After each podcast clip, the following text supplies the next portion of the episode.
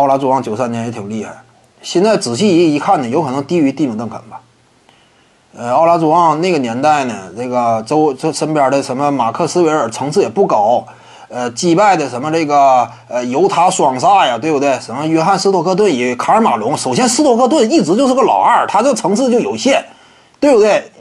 说白了，约翰斯托克顿呢，跟犹他不对，斯托克顿跟卡尔马龙这对组合。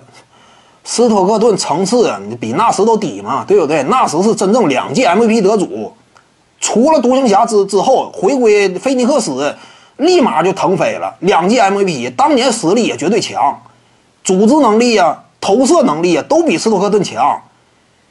蒂姆·邓肯击败的是拥有芬利、纳什以及诺维斯基的那支独行侠，而且当时诺维斯基战斗力就不俗，之前零二年就已经击败了凯文·加内特了嘛。而且数据上都完爆加内特，当时诺维斯基也很可怕，但是蒂姆·邓肯呢战胜了拥有纳什、芬利和诺维斯基的独行侠，整体层次我感觉比当年呢奥拉朱旺战胜犹他爵士还是要高，因为犹他爵士就一个卡尔马龙真正拿得出手，斯托克顿只是个老二，从未当过老大，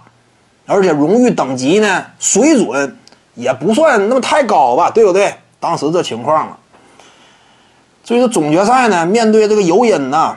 尤因一直以来就有点惧这个奥拉朱旺，他俩一直以来交手，尤因都是稳稳落入下风，一直以来就心里就发怵。面对奥拉朱旺，他一点心一点底儿都没有，所以是怎么讲呢？也是本身心理上就占优势，拿下呗。怎么讲呢？整个晋级路径我感觉啊，还是零三邓肯相对稍高，我认为邓肯稍高。而且你别忘了，邓肯还击败了 OK 组合的湖人呢。科比、奥尼尔这俩都是什么层次的，对不对？